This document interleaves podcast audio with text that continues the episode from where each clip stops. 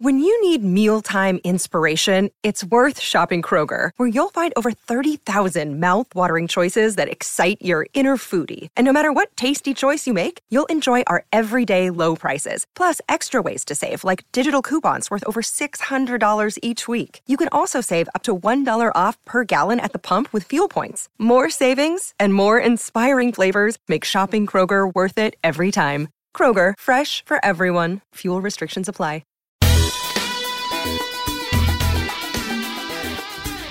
Hello and welcome to the Everything is Black and White podcast. I'm Andy Musgrove and it is time for a special episode given that it is the national break. We're going to bring some joy into your life.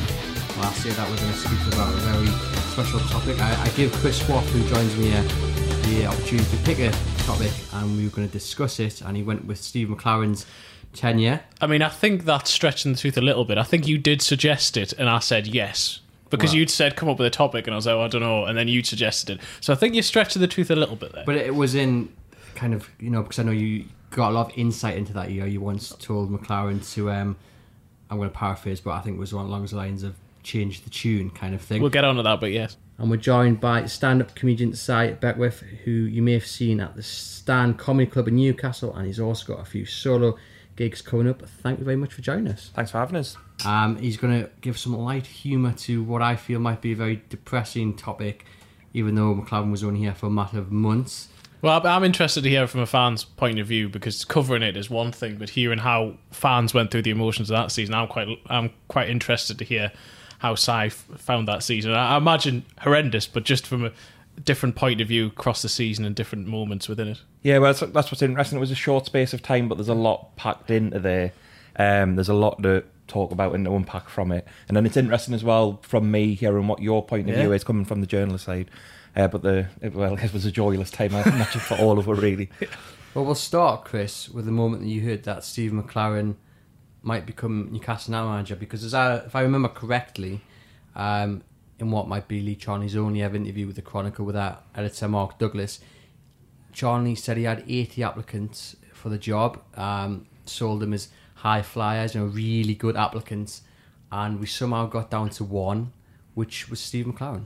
Yeah, well, this was actually sort of my baptism of fire, really, because it was the first season I'd covered Newcastle for the Chronicle. I'd been working down in London at uh, the Mail Online down there, but uh, we'd had wind uh, through our North East reporter that, that Steve McClaren was the one that they wanted. They initially approached him in January um, when, not long after Alan Pardew had left to go to Crystal Palace at the turn of the year, and initially it seemed McClaren wanted to come, but Derby were reluctant to let him go. And interestingly, McClaren did an interview with Premier League World last week where basically he said that the way that that was handled, the way that he was almost flirting with the club publicly, even though he wasn't saying too much, probably had a detrimental effect both on Newcastle and Derby, which proved to be the case. I mean, eventually John Carver took over in that temporary period, and Newcastle went on a horrendous run, got sucked in the relegation zone, only survived on the final day of the season, and, and then McClaren was sacked by Derby.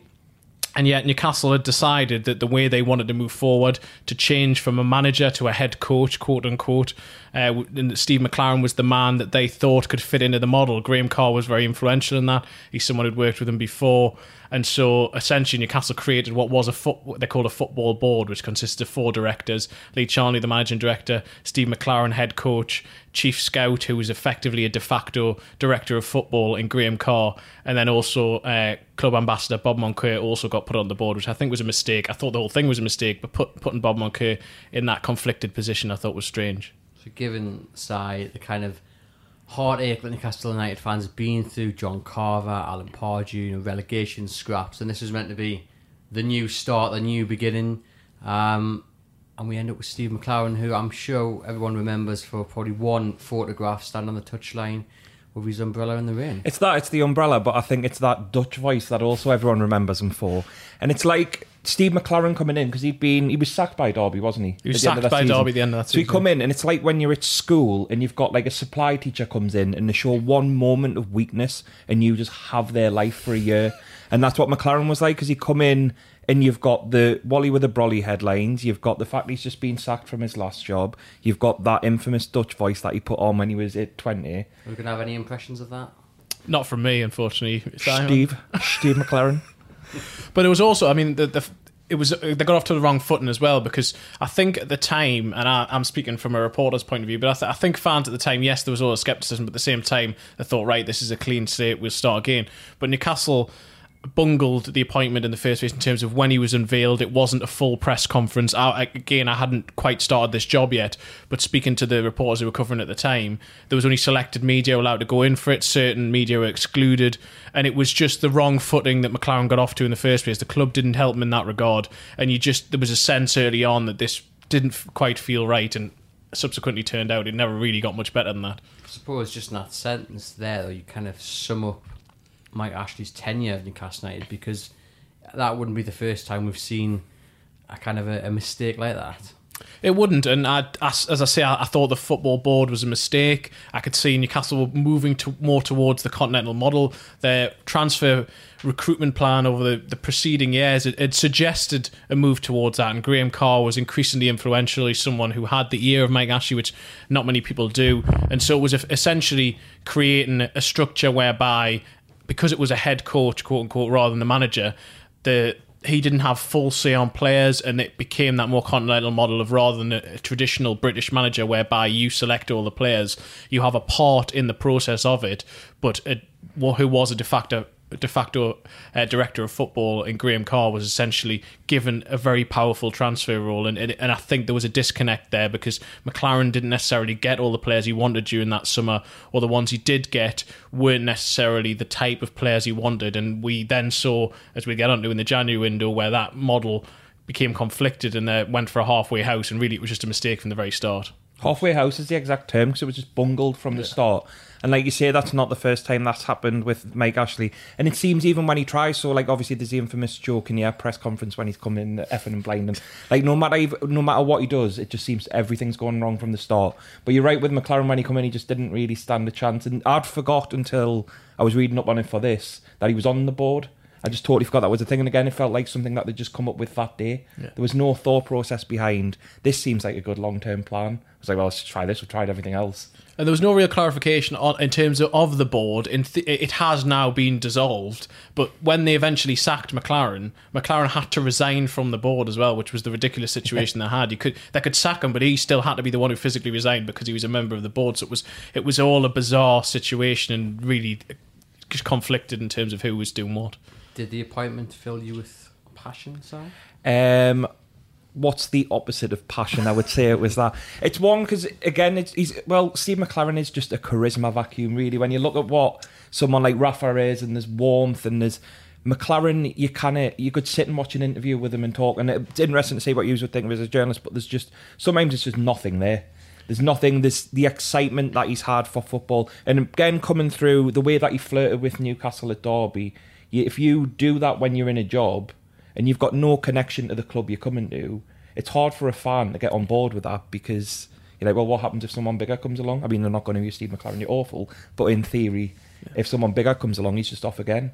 And the the issue, the issue when you say about McClaren and, and seem to be that vacuum, I know a lot of people who cover football up here who covered Middlesbrough when he was there, and yeah. they say the change in those 10 years was quite stark, and a lot of them put it down to the England job and basically that it, he, base, he, he he almost lost his own personality during that. He became layer upon layer, and he didn't know how to be himself. So you'd ask him a question, and he he had in his mind because he'd been coached so much on what to say. He had this power of three, so there'd always be a three answer. I mean, it's a it's a thing in, in journalism anyway. It's also in writing that you describe yeah. things three lots of something, and then it makes effect. But not every single answer you give, and so you just say what something that meant the same but three times, and it just became excruciating sometimes. And he would almost answer a question in words, but you could see with his face he was he, he meant the complete opposite, but he didn't feel he could say it because yeah. he was to a degree powerless. So it was excruciating. Sometimes it was. Just to be clear, this was your the first manager you really come across because you just started. Yeah, first first Newcastle manager I dealt with. Yeah,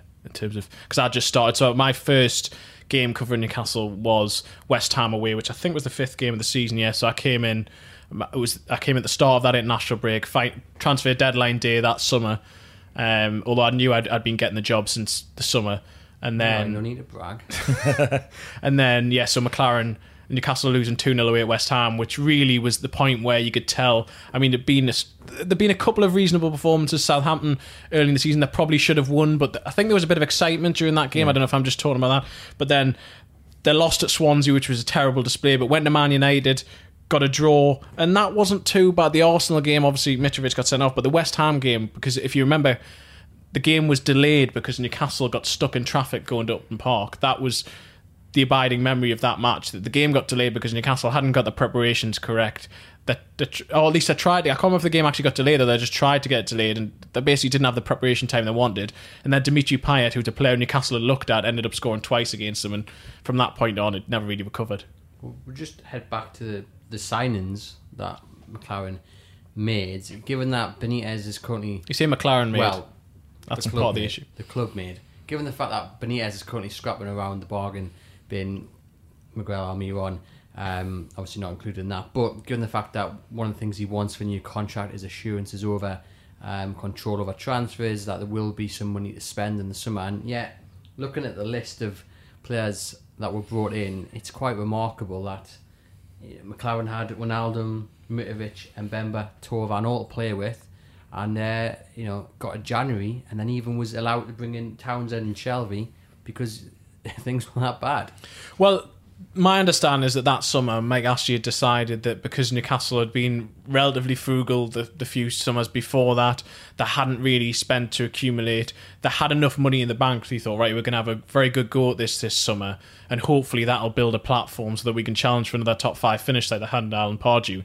The issue they had was they're stuck rigidly to this model of players under the age of 26 with a potential sell-on value, all of whom, or the majority of whom, have gone on to prove that they are good players or certainly have some value, but they weren't.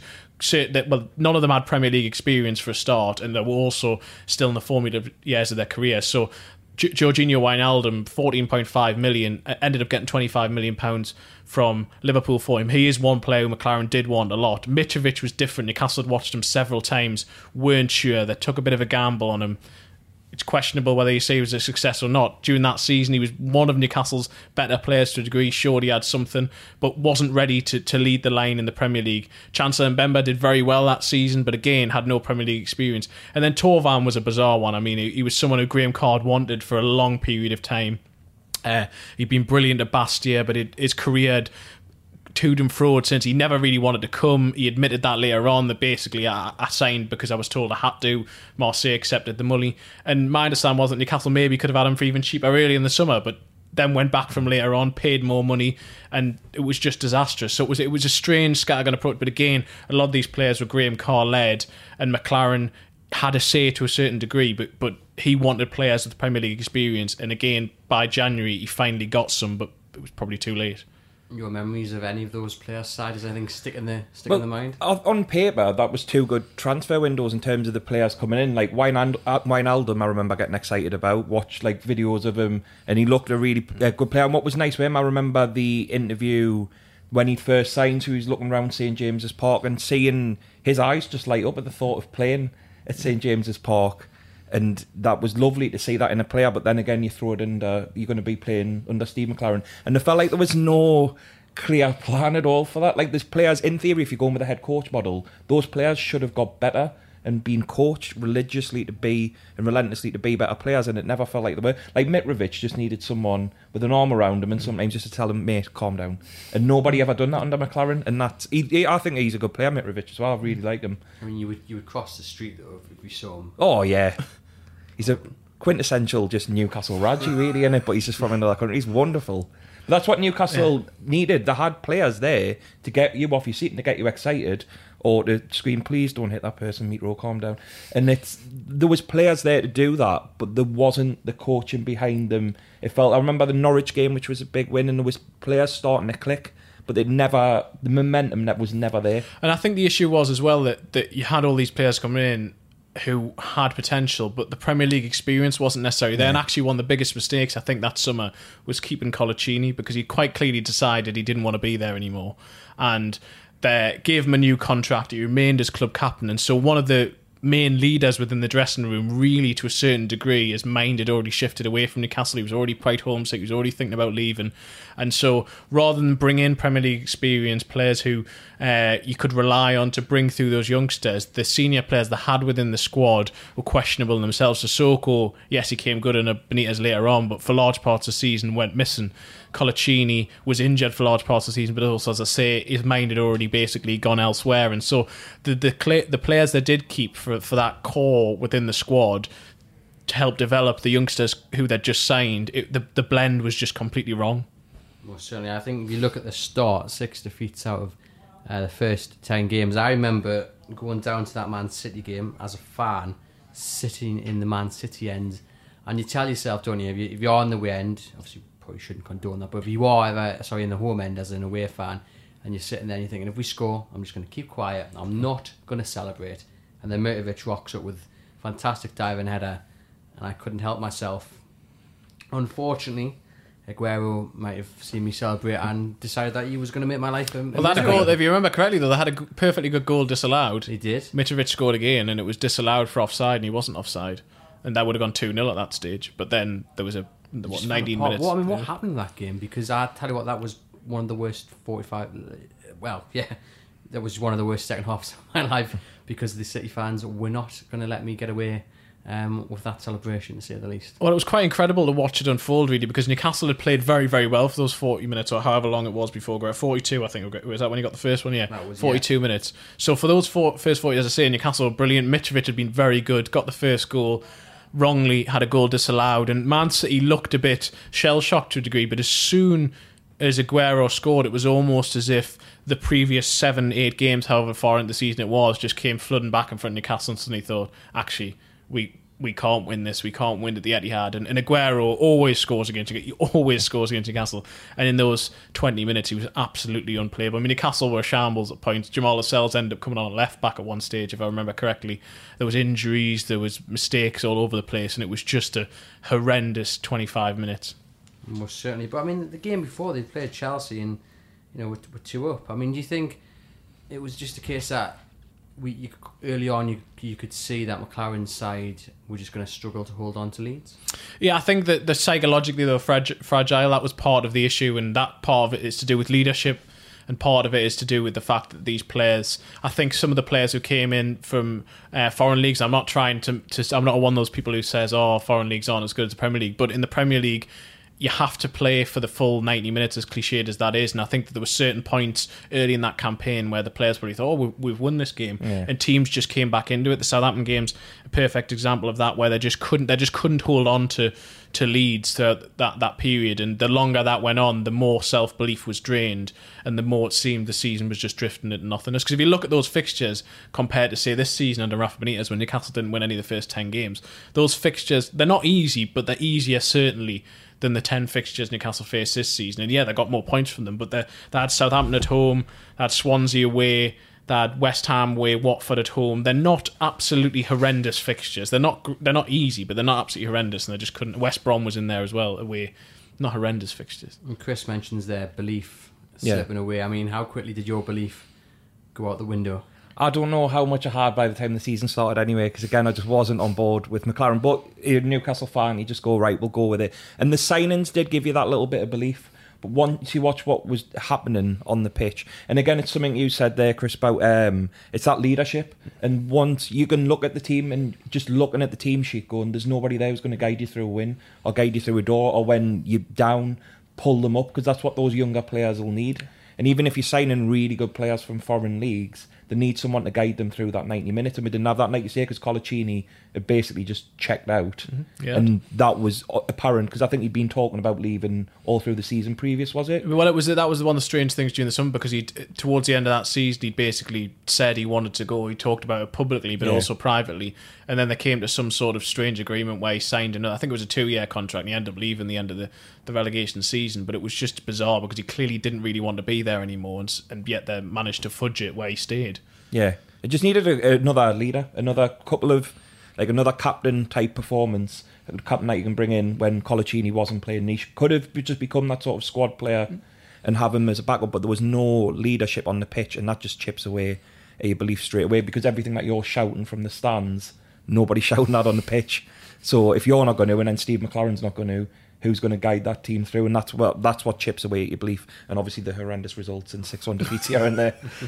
Were you surprised that he lasted so long? Because I mean, we'll, we'll get on to the point where he probably should have been sacked, given the fact that he didn't make it all the way to, to March anyway. But I mean, his the results leading into the turn of the year were horrendous, and I mean, very very lucky manager to still be within the job. Yeah, I mean, once you get to January as well in the transfer window, where he was backed with money, and Townsend and Shelvey, but Shelvey was an odd one as well for that sort of relegation scrap that you need.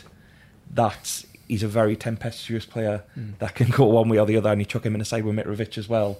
Are you going to finish every game with ten men? But he was back in January, and you think you could get someone in to actually go where you can survive this. I don't think McClaren has the the hood spot to get through a relegation scrap. He doesn't strike you as a man who's going to, when you're in the trenches, guide you Inspire forth. Yeah, he's just going to hide behind. Oh, somebody got us a brolly. It's that thing of there's no leadership, there's no passion, there's no. You need someone who's going to pull you through. That's why Sam Allardyce is such a good, has such a good record of getting people out Siege of it. mentality, Yeah, it? it's that. And there was no siege mentality. And if you have that siege mentality, and then you sign someone like Jonjo Shelvey, who's potentially, if you want to go through the analogy that it's like a war zone, and you're getting through with a siege mentality, he could shoot any of his own army at any point because he's just could be a liability.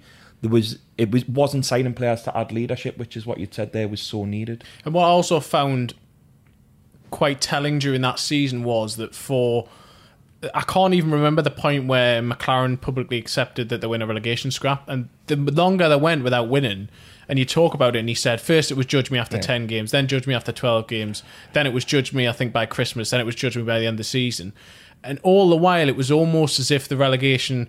The fact that Yeah. we're in a relegation fight was just creeping up on them, and none of them really accepted. And whereas Benitez over the last two years, and it's a different situation because they, they were coming up, and, and he created it this season that, that, that avoiding relegation was a be all and end all. Newcastle didn't have that singular focus. Yeah. It wasn't that we uh, we have to survive. It was that why are we in this position? We're too good to be here. We should be competing mid table, maybe even trying to get into Europe. And it, it, I think it just took far too long for there to be a realization and acceptance within the squad that we have to just knuckle down and survive here.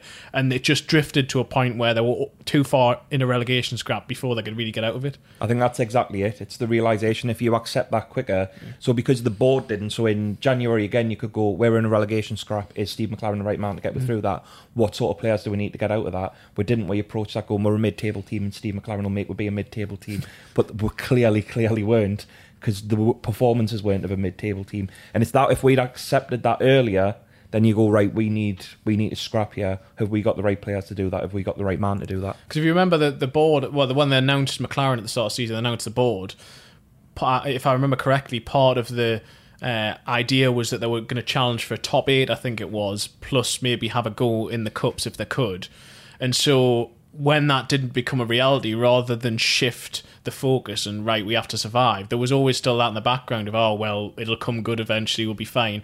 And then once the January window did come about, again the issue with who was controlling transfers came up because Graham Carr wanted certain players, which is why Henri Saivet was signed, which who McClaren didn't want.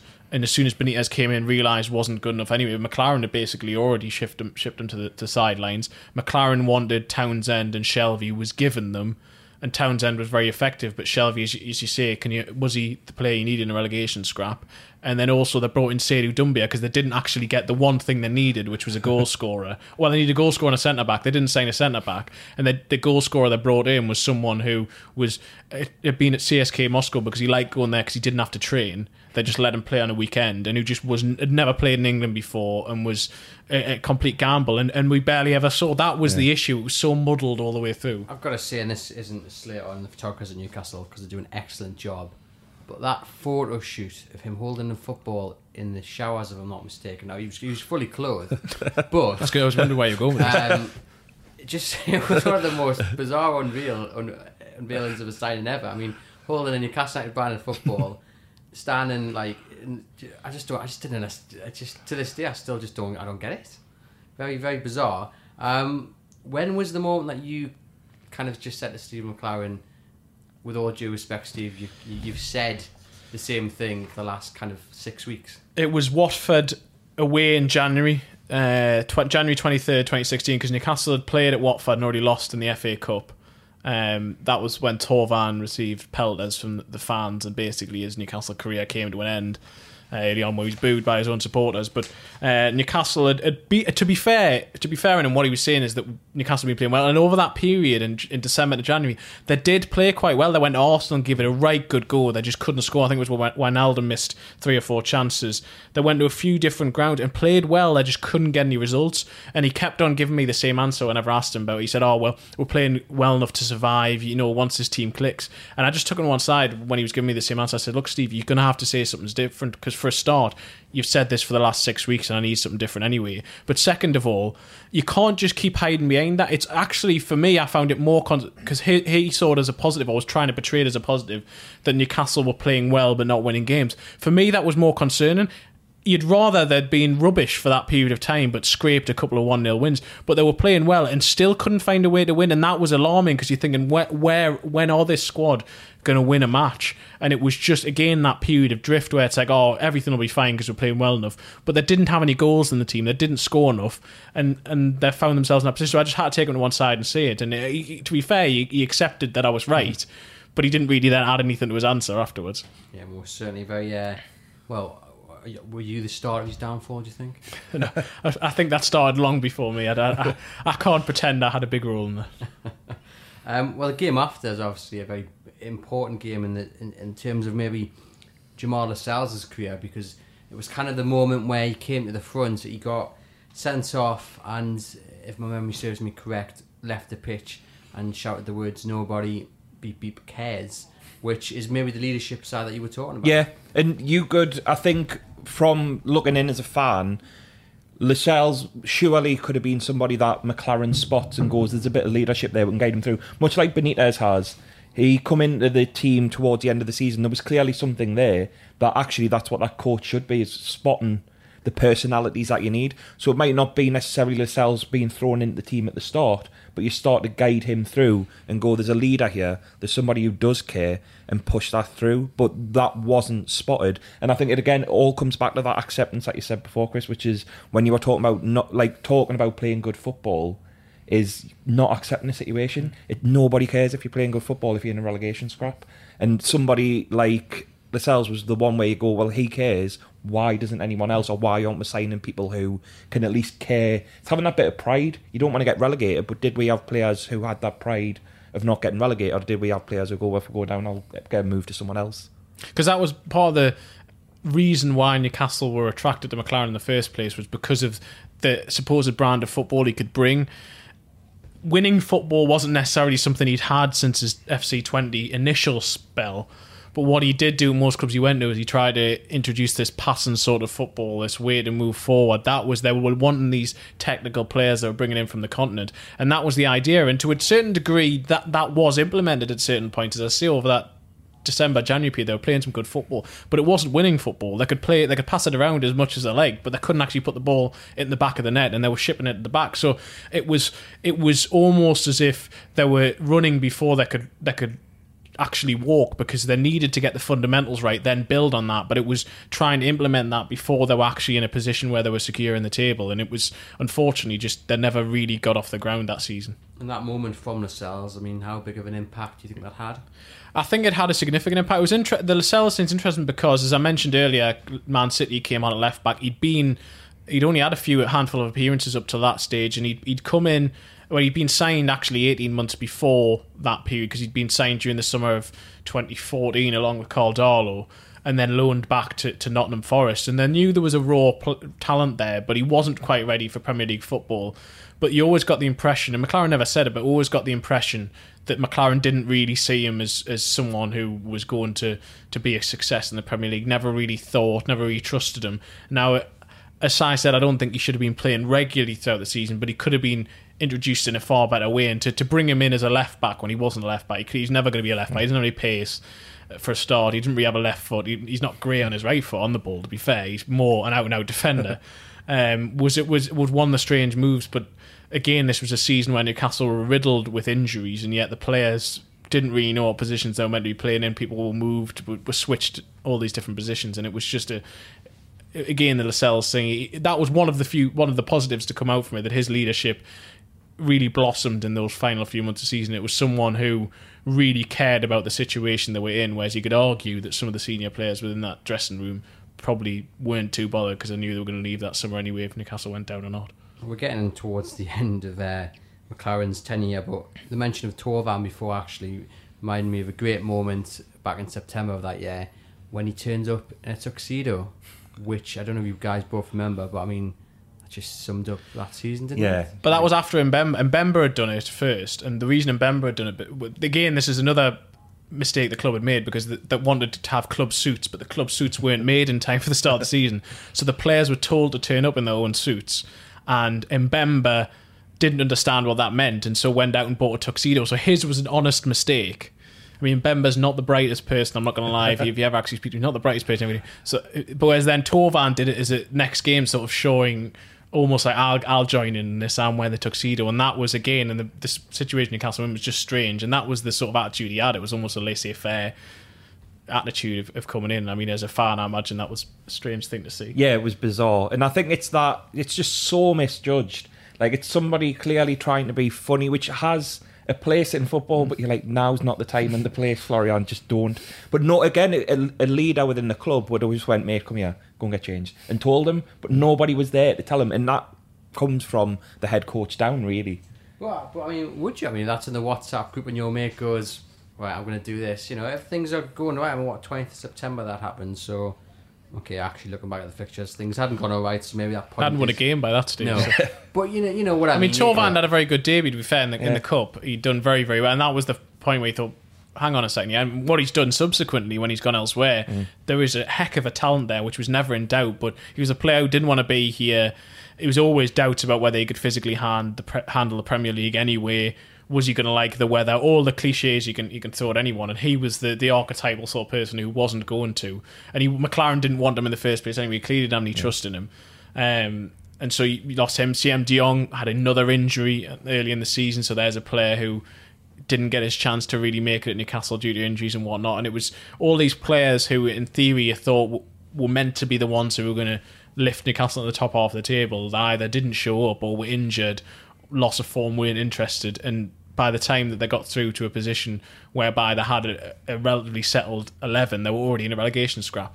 At what point do you think, as he's walking down the touchline, Thauvin goes, "Yeah, maybe, maybe this isn't the best idea." I think that uh, like very very quickly, but it, I think that comes from having a bad idea like that and just knowing you can get away with it. Like you can have someone like so again with McClaren, a good manager instills a bit of fear. If you've got a boss, you've got someone who you look up to, you should be constantly vying for their support, constantly vying for their like approval. Like if you look at the way the players are with Benitez now, a lot of them you can tell if Benitez says something nice, and that's what they're playing for. They're playing to get that praise from someone they respect.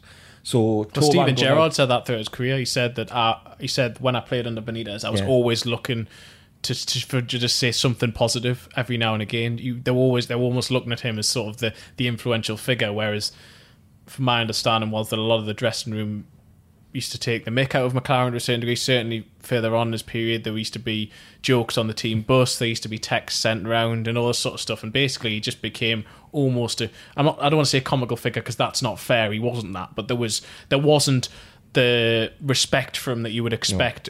Or that a manager should command, and partly that was probably because he'd been labelled as a head coach. And I know other teams have it. I know a lot of other clubs have head coach, but it was the way Newcastle made it clear this guy's not our manager; he's our head coach. And I think that that undermined his authority to a certain degree. it does undermine it straight away because if you're making a change specifically for that person, you're almost going, well, what have, what have they got, not got, mm. that you wanted? Why couldn't you just find a normal manager? Why are you changing it for him? Mm. And if he then comes into that job and everybody knows that, it's almost like you just go, well, you're just a head coach. It's like, again, it's that like teacher analogy I said before, like coming in, if he's not a full time teacher, he's just a supply teacher, you know you can rinse him because he's only going to be there six months. But I I mean, it's interesting in Joey Barton's autobiography. I don't know if you've had the pleasure of reading it. Um, aside from the bit where he talks about how you can see a glass of water differently to other people, which is a really you must read that page. um, aside from that, he does talk about McClaren and how he's a brilliant coach, and he praises him for being a brilliant coach. But he makes the, the kind of conclusion that we've all made that when it comes to being a manager, he's just not up to scratch. And I guess you know we saw that with with the likes of Derby, with you know what happened in England, and it, it's just unfortunate. But you know that's just just the way it is. Yeah, I, I just don't think he is a number one in that position. Certainly not in the Premier League. I think as a coach, you, no matter who you speak, everyone always praises his ability as a coach. Um, but again, that summer when Newcastle went from, I think that partly what undermined his authority straight away as well was also the fact that it looked like he was desperate for the job because he'd been sacked by Derby. No other Premier League team was going to give him that role, and so it was almost as if he accepted it on terms that really he shouldn't have done. And then he was hamstrung by those terms throughout the whole of the season. And then for someone whose managerial career had already been on the down curve for a long period of time, basically ever since he left Twente, been to Wolfsburg, struggled, been back to Twente, struggled, uh, been to Nottingham Forest, barely lasted any time at all. Derby was up and down. So he'd had a very he'd had a very mixed last few years, it was a strange person for Newcastle to go for in the first place. And I think he'd lost confidence in his own ability, if I'm perfectly honest. I think he'd started to question himself too much, and then when things went wrong, he didn't know he didn't have the courage of his convictions to stick by what he knew, and so there was too much flux going on at the same time. I mean, I don't mean to be rude about McClaren. I mean, we haven't even got to the end of his spell yet. But how on earth does he continue to get jobs and jobs at decent teams? Obviously, goes back to Derby now. He's a QPR. Yeah. I mean, is it, is it something we're missing? Yeah, it's a bizarre that he's got that. uh, It's a reputation because of what he had with Manu when he was there with Ferguson. That bought him a lot. When he was at Twente, won the league, and I think that bought him a few years because to go abroad and to do that. And I think people want him to succeed. Like, he doesn't seem like a bad bloke. Oh, he's not. He's And a you- really nice yeah. bloke. I, I will say that from every day of the week. and you go, you want him to do well, but it's almost like it's just it's one of those ones, particularly for championship clubs. There's a num- a group of probably about twelve or thirteen managers who seem to have managed every single one of them, and it's always clubs like Forest and Derby, and those ones pop up and end up with the same managers, and it's almost McClaren now. I think seems like we're out of ideas. Let's give him a go, and that's happened a couple of times lately that you'll know if when he leaves that role there's two or three likely candidates because they're the other ones who go on that championship mer- managerial merry-go-round that he seems to now be quite a big part of Because it started pretty badly at QPR, then it's picked up, and now it's tailed off slightly. And he seems to always have that. I mean, even despite how bad it was in Newcastle, there was a brief kind of few results where you thought, okay, maybe this is the turning point. Liverpool at home, Spurs away, yeah, two two back to back wins where you thought it might have turned at that stage. Mm. Well, I thought it might. What is it then? Is it mentality? Does he just does he does he think the job's done after two results, or is it what is it? I don't. I, I don't think it's it's that he thinks the job's done. It's what I said before. Is I think I don't think he is someone who can still that winning mentality, and I don't think he has that ruthless edge as a manager, whereby winning is the be all and end all. It was interesting in the interview he gave with Premier League World. He even implied that when he talked about when I was younger, it was all about winning. Now I want to coach players, and I think he's a coach and he's not a manager. And I think there is a difference, certainly in England, maybe elsewhere it is different, but I think here there is a marked difference in that. And if you don't, if if it isn't just about winning, if it isn't about making sure it's high on the table, if it's more about you want to coach individual players, but you don't have the other element, I think that some players, certainly at elite level, just don't buy into that. They don't get that immediate respect that they would for a manager who they think, right, if we get behind this bloke, he's going to really take us high. Most certainly. So just before we put the final nail into his coffin, Si, I give the floor to you. Obviously, you've got a, a few gigs coming up yourself. yeah Um, so this is your your chance to to tell everybody about where and. Um, well, I'm gigging all over the place. I'm in Middlesbrough this weekend at the West Garth, which is always a lovely gig. Uh, the main one that's worth plugging, 7th of June, I'm doing a solo show at Alphabetti uh, Theatre, uh, which is called Get Lush, because every New Year's Eve, every New Year's Eve, I set myself the same resolution, which is just to get lush. It's nice and vague. It can mean anything. Could mean like just going to the gym, reading more books, putting on pants for in the afternoon. Can mean anything I want it to mean. And I've sent out a show around that about how trying to be better is ultimately a good thing, which actually ties into McClaren. Is that it's that it ties yeah into Newcastle. yeah just trying sometimes is good. Like it's fine to actually really really try. And if you fail at the thing, and I think that's where the last few, like the McClaren era, particularly for me, that's what Newcastle felt like. People just weren't even trying, and just actually just put a bit of effort in. And even if you fail, at least you've tried. And that's why that season was so heartbreaking. And you see the difference as well when Benitez come in at the end, and like, which I think that's what made the Spurs one on the very last Yeah. day infuriating because he like, well, you could have done this ages ago, but you haven't. He could have done it because he was he got sacked in December from Madrid. So and there was Yeah. Start of. January. So I Yeah. yeah. So I actually tweeted out in the second week of January get Benitez in. Well, uh, could, because the, the period where I thought that Newcastle should have made the change was after Newcastle lost five one at Chelsea, and so that stage there was only that's only two games before they actually made the change, but it was an international break. Newcastle had a also had a longer break because they had their annual break, which is the FA Cup, whatever fifth round or whatever, which they obviously mm. never get to.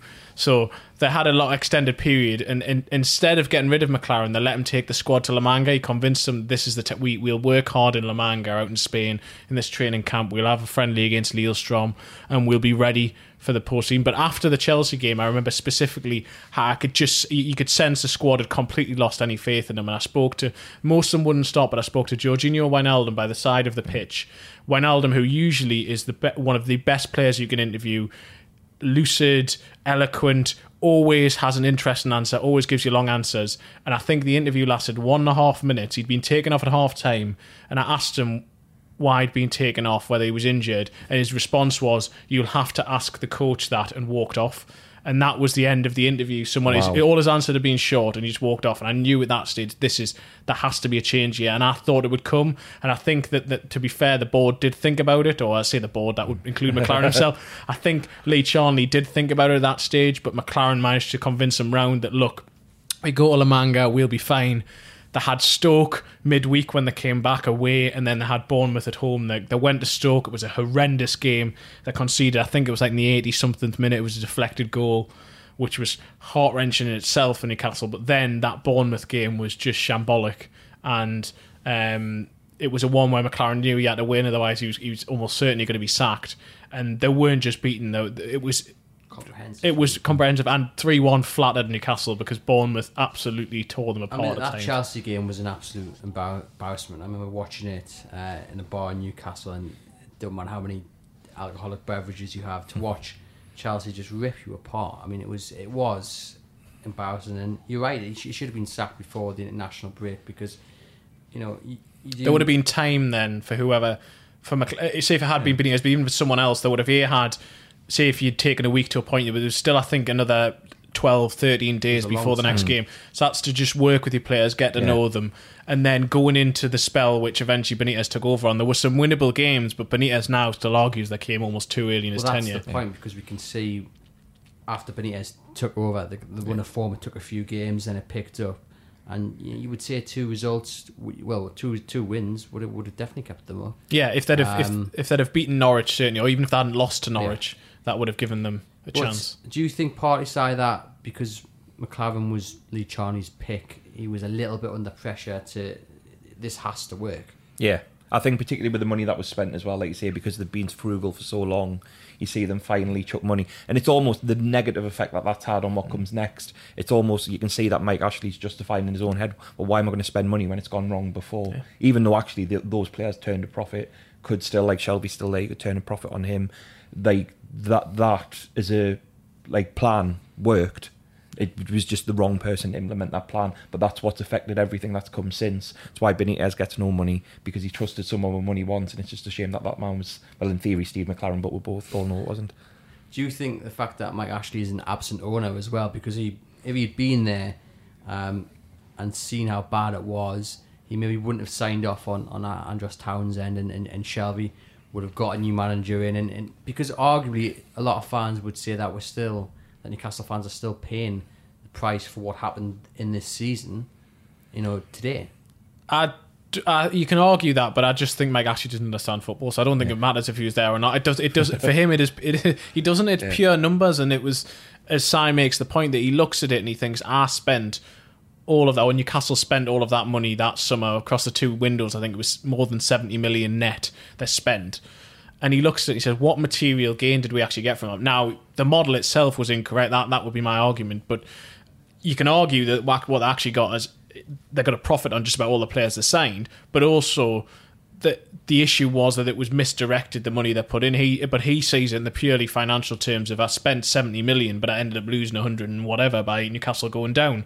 But that was due to mismanagement, not necessarily that the willingness to spend money was incorrect. Now I have no problem with his idea that Newcastle should spend within their means. I do understand the logic of that. I do think that Newcastle shouldn't uh, overstretch themselves, but at the same time, I don't think they have spent to their limits yet. I think that they are still restricting themselves in what they can do. And that season really has it was a sliding doors moment for Newcastle. If Newcastle had survived, even under Benitez, I think that we may have no, wouldn't. Mike Ashley's never going to go and spend lavish amounts of money, but I don't think there would have been the restrictions there were. But because relegation was, as Lee Charnley described it, catastrophic for Newcastle United financially. Mike Ashley at that point is just he's he's not going to put any more money into it because he he, he, he won't speculate to accumulate in that way because as he sees it, I could spend eighty million and I could end up losing one hundred and fifty million. So on to that, that Bournemouth game, and Newcastle are comprehensively beaten. Uh, McClaren's probably happy there was no rain because. Uh, and do you think he stays away from umbrellas? Oh, he must do now, surely. He's got it, hasn't he? Yeah, I imagine he's got a, a proper fear of umbrellas. He, if he sees rain, he's just staying indoors and hiding wherever he can. He's maybe his granny's. Uh, what you, I don't know what you call them, but you know, they're kind of like plastic bags on top of the head. But I mean, standing on the touchline, watching his team get absolutely uh, you know, torn apart by a side who would, you know, tiers below them, you know, leagues below them uh, not so long ago, and he must have known that was that was it. Yeah, I think McClaren often you saw it with England. He has that in certain jobs. He's had that dead man walking feeling almost, and because of again with when he, when it happened and when he went, and because of the results that had come before that, and almost you know that should have happened quicker, and it's almost like he knows. And I think that little bit of self awareness is the one bit he has. Whereas actually, it would be helpful if he was aware more that maybe he's not a manager, he's a head coach, get people in around him, but he just ploughed through. And it is that thing like almost you just knew you were just waiting for the moment that he's going to go. Just hold your hand up and say, "Look, I'm I'm done." So, what was he like after that game? he looked crestfallen. I think he was a man who knew what was coming, but at the same time, he had to put on the front and he said, "Look, I'm still, I still believe I'm the man for the job. I'm still full." And eh, I, I did feel on a human level, I did feel from, as I said before, as a person, as a bloke, there's a really nice yeah. man. I've got nothing negative to say about him. And I actually found it quite difficult during that season when, and I understand that social media and things like that, but when a lot of it, a lot of the criticism became personal, when people talk about the island of hair he's got in his head and all that sort of stuff. And I understand it is funny to a degree, but at the same time, his issue for me was that he wasn't up for that job. It wasn't about personality. It wasn't about issue. He wasn't about the way that his hair was. Hair. Yeah, exactly. So, but chopped it off. But I, I, I understand what, and, and, so it was difficult in that regard. And, and, I, I really felt from the following week because the, the way Newcastle managed that over over the week when he knew he was going into work every single day in Newcastle's Benton training ground, knowing that he was he was waiting to be sacked. Essentially, when Newcastle waited, that had the word from Benitez's people that he was, he was willing to to speak. So those talks were going on behind the scenes. But then Benitez eventually was the one to say, "Look, I'm not signing until you sack the manager who's currently there." I won't take, I won't be announced with them. So then there was a few, but it wasn't until the Friday Newcastle did that, and then there was about a three-hour period whereby McClaren had been sacked and then Benitez was appointed. But I just thought that that was terribly handled. And I understand why Newcastle did it because they were afraid that in case negotiations broke down with Benitez and then they didn't actually have the manager they wanted. But they'd already lost faith in McClaren by that stage. They decided they needed someone else to even start negotiations with Benitez. They should have they should have done that first and said, look.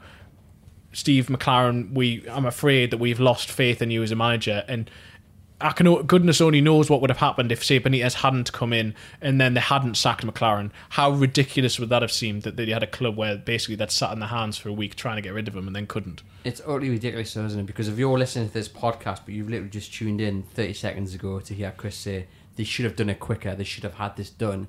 You could be listening to one of dozens of dozens of podcasts that we've done over the last 18 months where myself, uh, Lee, you know Chris has made exactly the same point. And as a fan side, it must be so frustrating because they should have done it quicker. He yeah. should have been sacked quicker. Benitez should have been brought in mm-hmm. quicker. Mm-hmm. I mean, we should have signed Lejeune quicker a couple yeah. of summers ago. It's it's it's the same repeating pattern all yeah. the time. Well, it's running like so. If you take this, this was where Mike actually spent money, and you look at what he's done, and he runs. So even if you want to run the club like a business, which isn't a terrible idea, he's running it like a really bad business. And you look at if this is something that's meant to make money, everything's going constantly wrong. Like the people he hires for the jobs, and you're like, Mike Ashley looking at it, it's almost baffling how he's made so much money if this was the example of how you run a business because everything is just catastrophic. Every decision feels like it's too late or the wrong person for the job. Um, every little thing that seems to happen just feels like it's how how are you running this like a business when I, I wouldn't trust you to run like a sweet shop with this attitude because if you followed that through the sort of people you'd bring in to run that shop would be ridiculous if they never worked with sweets before. And you're like well what are you doing? And it's that constant thing he just runs it like such a bad business on paper. When you look at it like getting relegated was catastrophic. So there's loads of things you could have done to hire people quicker or to get the right person in the first place. And if not, admitting your mistakes and get someone else in. None of that was done. So again, you just look at it and just go, well, this is just ridiculous decision after ridiculous decision, constantly done too late. I mean, the, the images of McClaren first going into the, the through the doors at the training ground with a bit of a smile on his face. He knows the cameras are there, and then he's in there, he's out there, he's in there, and it was literally just back and forth. And then you have the security guard, who um, who's still there today. He was he was on he was tweeted by Keith Downie the day. I can't remember what was it. He was in just short sleeves when it was snowing, wasn't it? Twenty minutes later, he was indeed in a coat. Um, but anyway, not the point. But then he comes out and he's got a nice pat on the back, and then McClaren's face is like thunder, and it was just a bizarre, a bizarre couple of days, wasn't it? Because, like you say, on a human level, nobody deserves to be put through that. No, they don't. And I mean, the speculation was out there that he was going to be sacked, but speaking to him off the record, on the record, through all of that whole week, speaking to him through back channels, he had not been communicated to by the club during that week. And I mean, I suppose what were the club going to say to him? Well, yeah, we are just waiting to sack you. We're just waiting to see if we can get your replacement in. But at the same time, it was an open secret that he was going. He knew it because it was out there. Everyone knew that it was just a, a matter of time as to when it was going to happen. I think the Benitez coming in became clear by about the Tuesday or Wednesday that certainly negotiations were advanced. Because I have to be honest, when Benitez's name first came up, I just couldn't believe that that was going to. I, I, I was asked for my opinion at the time as to the sort of manager I'd be looking for, and I thought, well, Newcastle just need a firefighter here because I thought they needed that siege mentality. So I was thinking you get someone. Obviously, Sam Allardyce was at Sunderland, but someone in that mould whereby the be all and end all is survival. Forget about everything else. Nigel we reassess in the summer. Well, Nigel Pearson was potentially one who was available at the time. Was Moyes? I can't remember if Moyes was in a job or not, but someone like that. It was available. And so at that point, that was my because realistically, I was thinking with the club that Newcastle had become under Mike Ashley, that was realistically what they could go for. And, and Rafa Benitez was a million miles away from where I thought Newcastle go, but it was Rafa Benitez who wanted to come to Newcastle. He made the first approach, and then when Newcastle learned of that, well, actually they'd learned of it before, as you say in the earlier period. They probably could have done it during after the Ch- the Chelsea game, but once it became clear Benitez was still interested, that was something they explored. And it was I spoke to about a year ago. I spoke to Rory Smith, who at the time worked for the Times, and um, he wrote co-wrote Rafa Benitez's semi-autobiography. It's basically he goes through his Liverpool career and about the Champions League nights. And he met Benitez for coffee that January after he'd been sacked by Real Madrid. And they were sitting just chatting and talking about where Benitez could look to go next. And at the time, Southampton seemed to be a well-run club. They were a club who you maybe, if you got it right, could could be thinking about the top six. And so Rory Smith suggested that to him, and he said that Rafa Benitez sat in front of him and kept on repeating Newcastle United is a bigger club. Newcastle United is a bigger club. He'd identified Newcastle from his time when he was at Liverpool. He knew the potential, and it was before he even got here, before he sat in that first press conference. He'd identified that job, and he thought that is one of the few clubs who could reach the level of the other ones. And so it needed Benitez's will and wherewithal to get him through the door as well. All I've got now is a picture of a vulture with Benitez's face on, just like circling, like you know, looking up, thinking, "Oh, yeah, we'll go." but I mean, it is, but it's bizarre that you know Benitez actually did end up in Newcastle. It's still a little bit bizarre now. I mean, as a fan side, you, you must sometimes just pinch yourself and go, "You know, so this is Rafa Benitez." Yeah. Like, I mean, for the goal, we were in that scrap. We went from Steve McClaren to the man who's just left Real Madrid, albeit he got sacked. It wasn't really, actually, it was quite a brutal mm. sacking the way he was treated there. I mean, how that season had been so ridiculous anyway, that literally, if they brought back John Carver, I wouldn't have been shocked. And it was like actually getting someone worthwhile that you go, even if we go down, if we can get him to stay. And that was the big thing all of that summer after was going if. But what we had with Benitez is he bought into the city. He mm. bought into that it is more than a club. What that's what he had with Liverpool. It's what Klopp's had with Dortmund and then coming to Liverpool. if you've got you buy into the context of the club and you understand how that club fits within the city and the region and what that can be, that's why he's been so successful. That's why he's got, and again, because they then look for leaders that can play because that's what fans have a certain expectation because of what that club means to that city, and he understands that a lot more than I think what McClaren struggled with was actually just buying into that what the club means to the city and how you deal with both at the same time. Oh, certainly. I mean, have you spoken to McClaren since he left the club? I've met him a couple of times in a, in a social sort of a case, but not in terms of. I haven't met just him. I've been hanging in, out at the I've been- he's been at a, he's been at a few games that I've been at, and he's again, as I say, on a personal level, a really nice bloke to deal with. There's absolutely, I've got a bad, bad word to say to him on, on a personal level. It's professionally where he, he really struggled at Newcastle Did you United. find his comments though this week that he knew it wasn't going to go well? A bit bizarre, isn't it? I mean, I mean, he's saying that with hindsight. with hindsight. It, it was bizarre, and I, th- I think that he regrets that six month period whereby he should have either decided he was going to go to Newcastle that January, or he should have just made sure that, that all of the rumours were put to bed. And actually, what happened was the opposite, whereby he didn't leave Derby in January, but he hadn't ruled out the possibility of joining Yeah. Newcastle. He ended up getting sacked by Derby when their season completely tailed off, and I don't think they made the playoffs, uh, even though they'd been in the position where they could have got automatic promotion a few months before. And then at Newcastle, he eventually came in having just been sacked, and so he had the negative connotations around that. So I think that he, in hindsight, regrets that and, and realizes that he hadn't really given himself a chance because of that everything around it was just wrong. So I did find the comment surprising, but at the same time, I think that he re- he realised he made a mistake in the way that it was handled. A defining moment then of McClaren's tenure for you, Si? it's hard to pick just one out of all the glorious moments he had, isn't it? It's I think that was it felt like a slog being a Newcastle fan for that. So there isn't a defining moment, good or bad, because again he, he's come across like a good bloke, and it was just actually just quite sad just to be around that. There was no like it was hard to be vitriolic and be angry at a man who's clearly trying his best, but his best just wasn't good enough. Um, there was like a nice. I, I remember like the uh, the game where we beat Norwich at home. It was a lovely, like a nice environment. There was goals and it felt, but you never felt like anything was going to turn a corner. Everything felt like let's enjoy this for now because tomorrow we've still got Steve McClaren in charge and we know what's going to happen next. Because defensively, Newcastle were absolutely awful. Well, the game that sticks out most for me of McClaren's career, one of the rare wins, uh, was the win at Bournemouth. Because I remember sitting there as a journalist and just thinking, I can't comprehend how Newcastle United have won this game. I've seen some one sided matches, but Bournemouth absolutely battered Newcastle. And Rob Elliott had the game of his life. I, I'm no exaggeration. Five world class saves easily. Newcastle had one chance, and it was a sort of it was a, it was a counter attack, which even then wasn't carried out properly. And Perez sort of scuffed the shot, and Newcastle went ahead, and somehow they won the game. And it's just that sort of the fact that they won it actually goes against it, but the rest of the everything about the match, the incomprehensible nature of it, for me sums up that period until between when McClaren was appointed and when he was sacked. It just I didn't really understand what was the plan, what was meant to be going on, and I couldn't. My brain couldn't comprehend that. And at that match, at that me- po- uh, period of time, I couldn't really believe what my eyes were seeing that Newcastle had somehow won a game What- where they'd been thoroughly outplayed. What was McClaren's reaction afterwards? Was he toasting top seven or? He was just saying, he was saying, "Oh, this is what that this team's capable of." And I remember just saying to him, "I said, but did you realistically think you deserved to win that You game?" He's had like, one shot on goal. Brilliant. It's not hardly hardly Kevin Keegan, but it is. Uh, well, no, it's not close enough. I'm not even going to lie to you. um, well, that is the Everything's Black and White podcast brought to you in association with eToro.